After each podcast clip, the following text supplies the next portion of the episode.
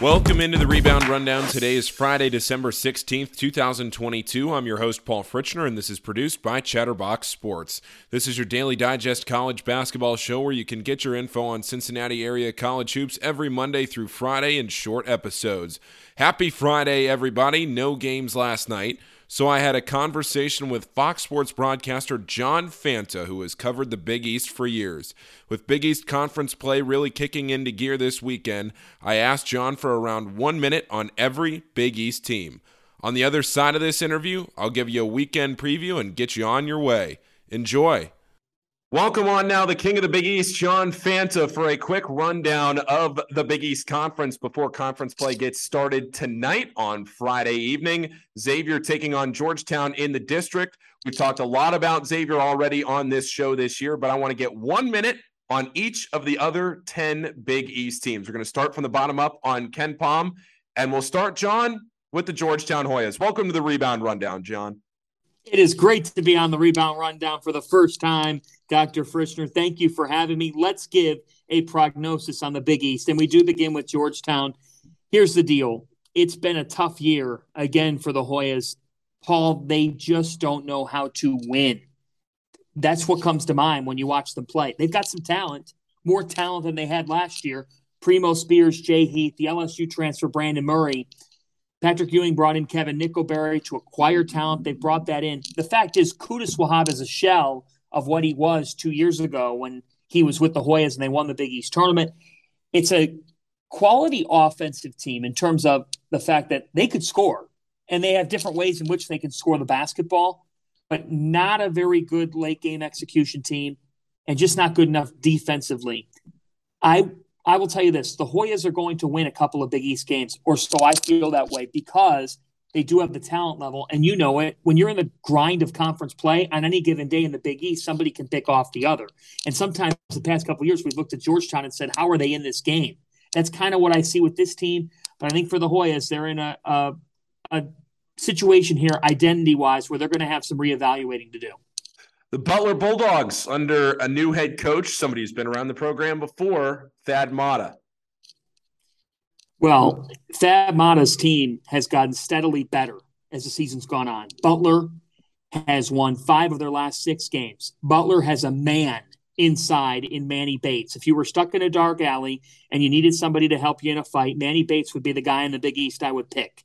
The fact is this Butler had talented players in their backcourt. Chuck Harris, Simas Lukosius are a duo that has really had success this season. And I thought the addition of Eric Hunter Jr.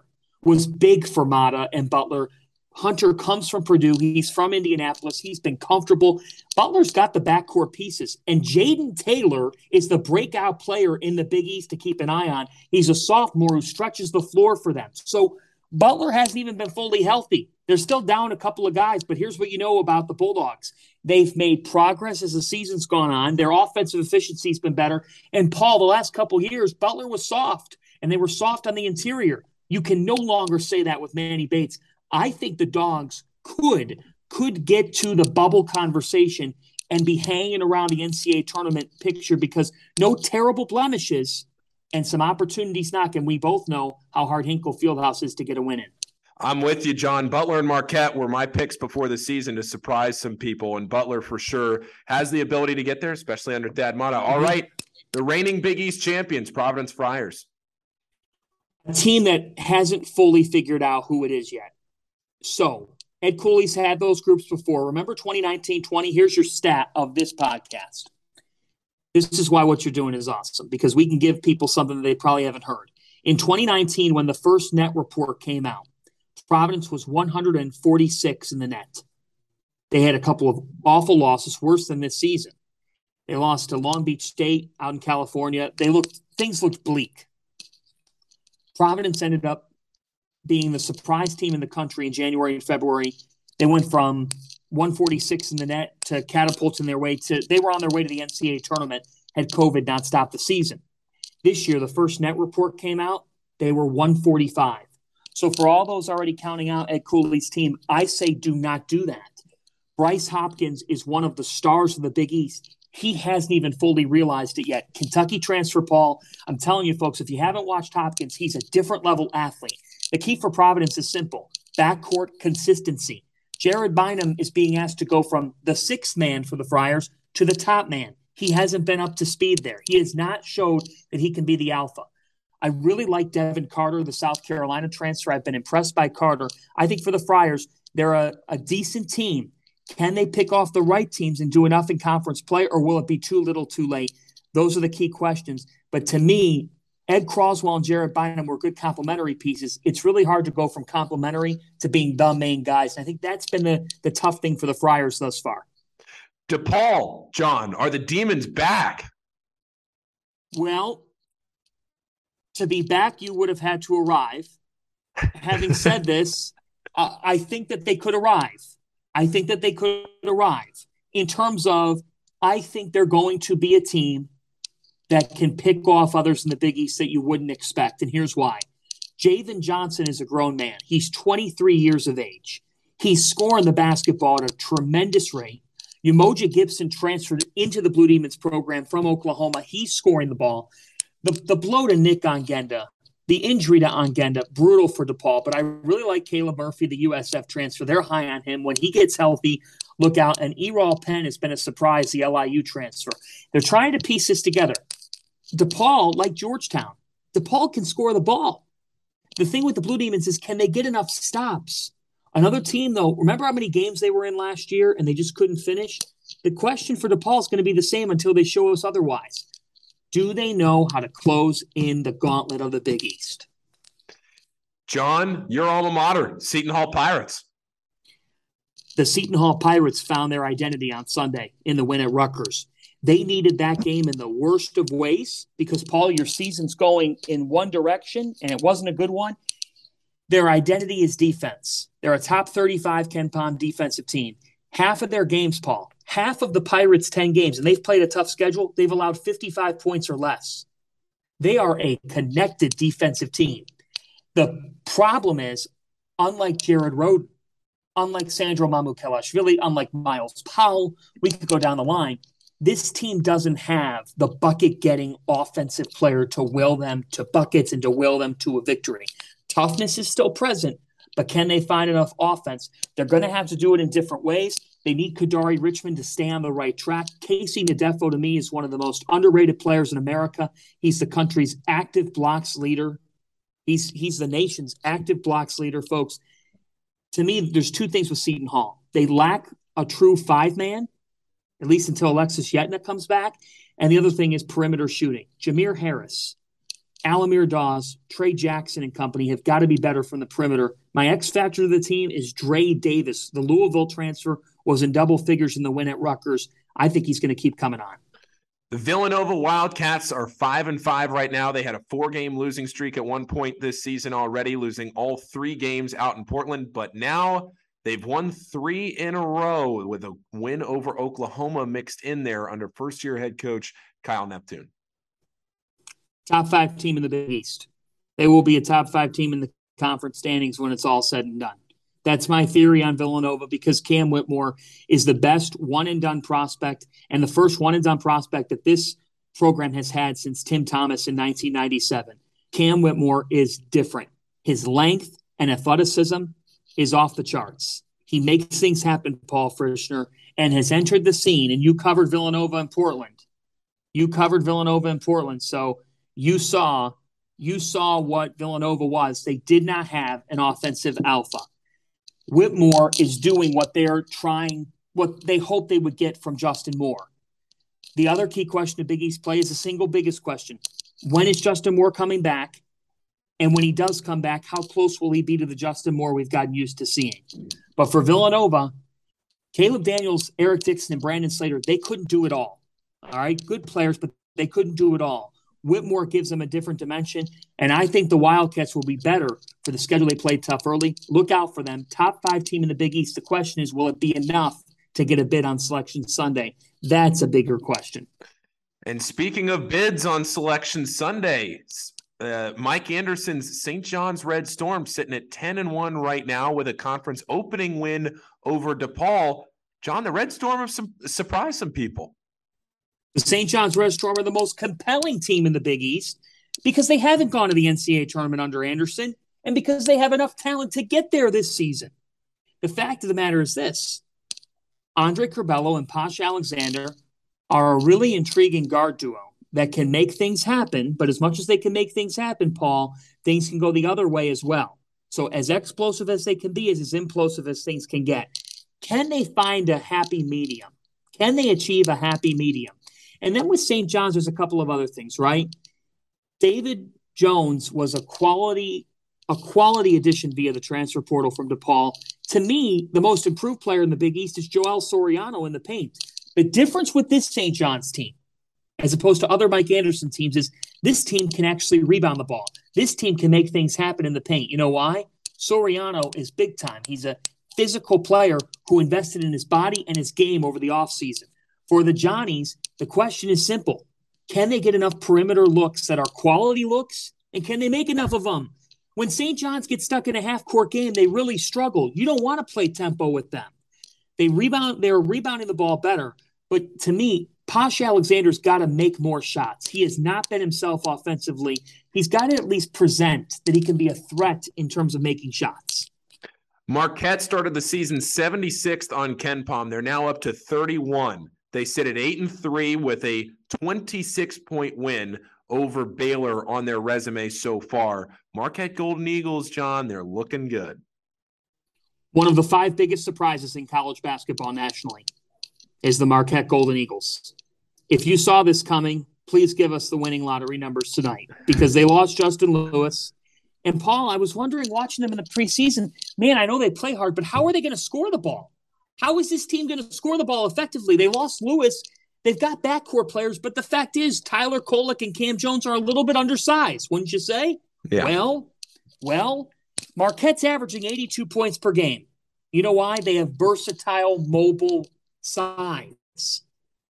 Because between David Joplin, Oso Ighodaro, and O-Max Prosper, their versatility and ability to screen and do different actions has given Marquette a really interesting offense and an offense that's difficult to defend.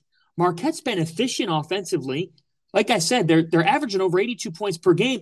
Paul, they're shooting almost 50% from the field as a team. Yeah. That's shocking. That's stunning. So Kolek and Jones are one of, if not the best duos in the Big East in the backcourt right now. They've played that well, but I don't think a lot of people think of them in that light. But Jones is a bucket, Paul. I mean, yeah. Cam Jones has some Kamar Bal- Cam Jones has some Kamar Baldwin in him. He's yeah. a killer. And Marquette's a tournament team. Marquette is going to go dancing after being picked ninth in the Big East. Well, Creighton, they were picked first in the Big East. They were picked to win the conference. They started the season 6 and 0, but since then have lost 5 straight games. Their offense has looked just out of flow, John. They of course did have that injury to Ryan Kalkbrenner and that certainly didn't help coming off that loss to Arizona State. But now they go to Marquette tonight. If they don't win in Milwaukee tonight, that means they will have gone 1 month in between wins since their last win on November 22nd against Arkansas. John, your thoughts on Creighton? As surprising as Marquette has been for the good, is as surprised as we all are at Creighton for the bad. The fact is this we did not think that the Blue Jays, nobody could have ever seen this team losing five in a row, with or without Ryan Kalkbrenner.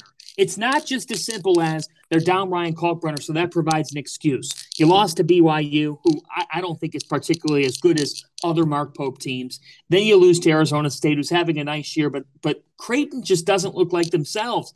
And it's not just Kalkbrenner, Paul. What what were some of the shot selections down the oh. stretch in their recent games? What what are you doing offensively? That's not Greg McDermott's offense. It's not what Creighton prides themselves on. They pride themselves on being the team that does close, that does have late game execution. You know what I sense with Creighton? I sense some egos. I sense some guys who believe they can be NBA players. And the fact is this these guys have got to come together and say, you know what? Let's sacrifice whatever's ahead for us for the team. And I think it can happen Because if you come together as a team, you're going to get all the things you want as an individual. Arthur Kaluma can be a dangerous mismatch. He's got to be that every game. Right now, does it not feel like if Ryan Nembhard's good, Trey Alexander's not, and then if when Trey Alexander's good, Ryan Nembhard's not? They're just not playing complementary basketball. When's that going to click? I'm not sure. Here's what I do know. Every time Creighton and Marquette meet, something crazy happens. So tonight's game will be wild. Could Creighton get their season back on track? They could, but it's a really, really tall order. The fact is, the Blue Jays have got to take better shots. It's not just about three point shooting, it's what kind of shots are you getting? And as of late, I don't think they're getting good enough shots. The Connecticut Huskies are number one on KenPom. Mm-hmm. they are third in the AP poll. But, John, I saw them in Portland, and between Donovan Clingan, Adama Sanogo, all of the wing play that they have, it just doesn't seem like this Huskies team has many holes. Dan Hurley and company have it rolling. They have it rolling. Adama Sanogo and Donovan Clingan are as good of a one-two punch in a front court that you're going to find in America, and they don't play together. At least we haven't seen a ton of that. You know why? It gives Sanogo a chance to breathe and a chance to relax. And Paul, last year, if you noticed it, by the end of the season, Sanogo was huffing and puffing. He was worn out. That's not going to happen this year. Donovan Clingan has been perhaps the biggest revelation of any freshman in the country. Alex Karaban is beyond his years. I love the rotation on his shot. I love the way he plays. Sometimes you got to luck out with freshmen, okay? Meaning you could talk about how good they are, okay? Desmond Claude's a great player for Xavier, but he's got to learn some. He's just a freshman. He's going to go through some growing pains. It's life being a freshman. Danny Hurley couldn't have seen this coming from Karaban and Clingan this fast, this this soon. Andre Jackson, to me, Andre Jackson is the most valuable player on a team in the Big East. And I know some people would scoff at me and say, Are you kidding? Paulie, he does every little thing you could ask for. And Jordan Hawkins has evolved as a shooter. He's a knockdown shooter. He's the best shooter that this program's had in years. The key for UConn is simple handling a target on your back because you can't let this all get to you. And we've seen it get to teams before where they peak too early. And two, point guard play. Can Tristen Newton continue to embrace his role? of not being the primary scorer, but of being a distributor. Same thing goes for Hassan Diarra and Nahiem Alleyne. UConn, though, if they keep this up, they're going to win 17 Big East games, if not 18 Big East games. They're that good. And in Storrs, the dream of a national championship is alive and well and deserved. Well, John, I appreciate it. Let's wrap up with one quick thought on the Musketeers. I like the way they're progressing. I think they could be a second weekend team in the NCAA tournament if they find a defensive identity. Xavier has shown signs of it. Has shown signs of it. The way they won the West Virginia game, that was that was the Xavier edge that felt vintage. You beat Cincinnati, it wasn't always pretty, but you find a way. Xavier made the best transfer portal addition in the conference and maybe the country when it comes to guards. Souley Boum has been that good. Nobody could have seen Souley Boum being incredible. I thought he'd be a good player. I don't know if I had him being all Big East first team candidate. Souley Boum's been that good. To me, Paul, there's two things with Xavier. Number one is defense, but number two is can they develop any sort of a bench, like on a consistent basis? Their their bench has not been good enough. It's got to be better. Jerome Hunter's got to come on. I mean, he he can't be here today, gone tomorrow. You know, you got to be an everyday guy. And I think right now Sean Miller's trying to find everyday guys. John, I can't wait to have you back on the rebound rundown. And I think the people listening would feel the same way. This is the only time I'll ever run down for a rebound. John, you're the best. Talk to you soon. Thanks, Paul. Appreciate you. You heard John talk about both Xavier and Georgetown in that segment, so I won't spend much time on this game except to say that Xavier is an 11-point favorite at Capital One Arena. Tip is set for 6:30 p.m. on Fox Sports 1. Cincinnati is at home on Saturday at 2 p.m. against LaSalle, who is 220th in the country. The Explorers are 5 and 5 with their best win coming over Penn and losses to Villanova and Wake Forest among others. The Explorers are a significantly better defensive team than offensive team, but they were picked 14th out of 15 teams in the Atlantic 10's preseason poll. You can watch this one on ESPN Plus. Dayton plays at UD Arena on Saturday night at 8 on CBS Sports Network, and what they were hoping was going to be a premier home matchup against Wyoming. However, after Wyoming's stretch where they lost four in a row and five of six, combined with the injuries Dayton has suffered and the Flyers' lack of quality wins, a lot of the juice for this one has been lost. The Cowboys began the season ranked 64th, but have dropped all the way to 114th. The Flyers only have one more game after this one before A10 play starts. Miami plays at Bellarmine at 4 on Saturday. Bellarmine plays a very disciplined style of basketball. The ball rarely hits the floor, there's constant motion in passing, and they just try to wear you down. The Knights opened their season with that one point win over Louisville and have challenged themselves this year with games against UCLA, Kentucky, Clemson, and Duke, all of which they've lost. You can watch this Miami Bellarmine game on ESPN Plus. Wright State plays a game against NAIA school Northwestern Ohio on Saturday at 3 as the Raiders look to get back to 500. They sit with a record of 5 and 6 right now. Louisville plays by far the worst remaining team on their schedule this weekend as they welcome Florida A&M to the Yum Center at 2 p.m. on Saturday. The Ramblers are 2 and 6 and are the fourth worst team in the entire country. The Cardinals are looking for their second win in a row after finally getting in the win column on Wednesday night against Western Kentucky. The best game of the weekend among the teams I cover here is in New York City, where number 16 UCLA takes on number 13 Kentucky at Madison Square Garden on Saturday night at 5:15. UCLA is coming off an 87 to 60 statement win over Maryland, and Kentucky has won four in a row. UCLA is ranked fourth on KenPom and still features Jaime Jaquez and Tiger Campbell, who you might remember from the Bruins' run to the Final Four in 2021. You can watch this marquee matchup on CBS. In the only area action on Sunday, Northern Kentucky plays a non-Division 1 opponent in Miami Hamilton at 2 p.m. at Truist Arena as the Norse look for back to back wins. Around the country this weekend, I already mentioned the UCLA Kentucky game, but Creighton plays at Marquette tonight at 8:30 following Xavier Georgetown. Then on Saturday, Gonzaga plays Alabama at 1, Indiana is at Kansas at 1, Houston plays a true road game at Virginia at 2, Ohio State plays North Carolina at Madison Square Garden at 3, and Tennessee plays at Arizona at 10:30 p.m. in Tucson. Then on Sunday, in an under the radar game to keep an eye on, Iona travels across the country to play at New Mexico at 6:30. Why do I bring that up? Because Iona head coach Rick Pitino will be facing off against his son Richard Pitino, the head coach of New Mexico. That'll do it for today's rebound rundown. Between all of these games, the Bengals taking on Tom Brady and the Bucs, college football bowl season firing up, and the World Cup finale, it's a pretty loaded weekend of sports. Enjoy it, and I'll talk to you on Monday.